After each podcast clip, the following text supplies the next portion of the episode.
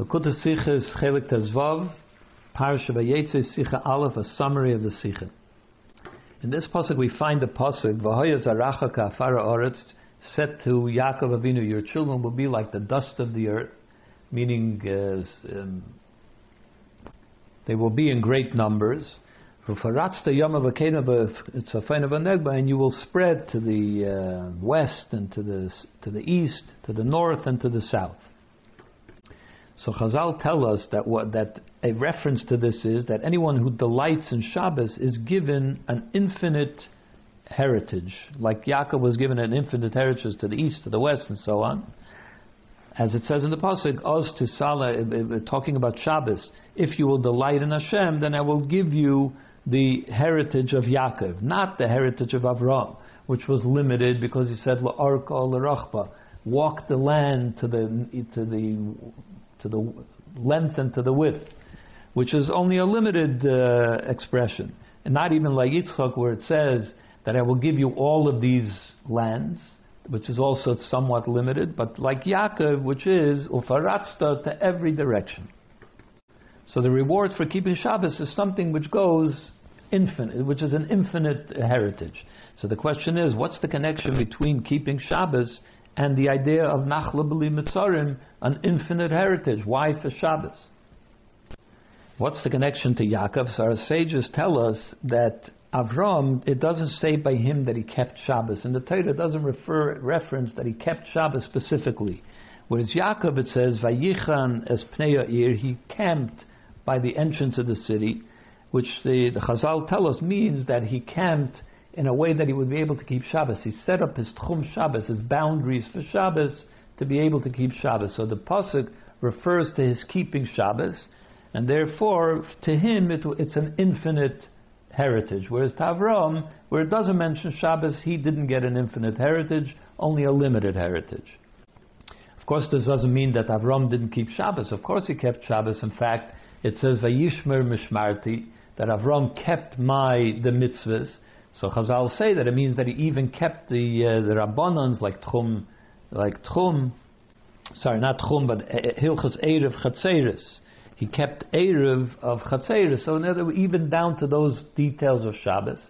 So it does say that he kept Shabbos, but it only says that he kept the entire Torah, and it includes also Shabbos. Whereas by Yaakov it says specifically alludes to the fact that he set up his camp in a way that it would be able to keep Shabbos. So it specifically mentions Shabbos. So we see that Yaakov has some sort of a connection to keeping Shabbos because it's mentioned in the Torah, at least alluded to in the Torah, and specifically to Tchumen. There's some sort of a connection to Yaakov, which and his keeping Shabbos and his keeping Tchumen somehow relates to why he inherits an infinite heritage. Abu Faratzta. So we have to understand what that is. So the Mittler Rebbe explains in a Maimer that uh, the Maimer Ata Echad, the difference between the mitzvah of Shabbos and other mitzvahs. Other mitzvahs, he says, like the proactive mitzvahs, mitzvahs that you have to go and do something, like let's say tefillin. There's a difference between the way a great tzaddik puts on tefillin and his meditations when he puts on tefillin and so on, and when an ordinary yid puts on tefillin. So there are differences between Yidden in the way they keep mitzvahs. When it comes to Shabbos, since the mitzvah of Shabbos is to refrain from doing any work, it's to rest, which means to sit back and not do anything. So there's no difference in the way anybody else does that. Everybody does it the same. It may be that you rest from something different. A tzaddik rests from great avodah, or from great, uh, you know, he builds the mishkan, or the person that uh, does birurim on sh- uh, the whole week, and now Shabbos is not the time for that. And a regular person is just doing ordinary work. So the what they rest from may be different, but the rest is the same. Everybody sits back and rests in the same way, meaning to say he refrains from doing work in the same way.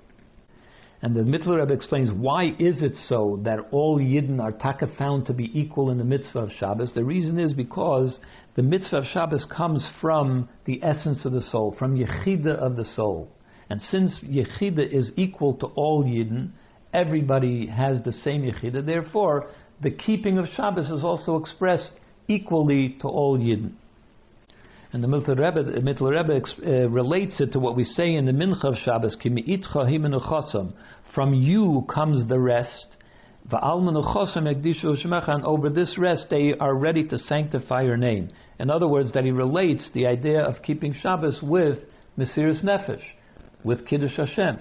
And Mi'itcha means from you, which means from the deepest place in Hashem, the place which doesn't have a name. It doesn't say call, uh, name Hashem by a specific name which relates to a specific level. But Mi'itcha means from the essence of Hashem. That's where Shabbos comes from, from the essence, Yechida, and it also Mesiris Nefesh comes from that same place. The reason that all Yidden are willing to be go on Mesiris Nefesh is because of Yechidah Shiva Nefesh. So therefore, Kiddush Hashem and Shabbos are related through the Yechidah from which they come. Now, the reason that Yechidah Shiva Nefesh remains so pure within every Jew and unaffected by what they do in the rest of their lives, because a person could be involved in other things, things which are not on the highest level, but Yechida remains unaffected. Why is that? Because Yechida is so removed from the person on such a high level, so unintegrated into the person's daily reality, that it be, remains unaffected by what happens in the person's life. And this is not only in the pnimius of the person, meaning the way he thinks, the way he acts, the way he feels.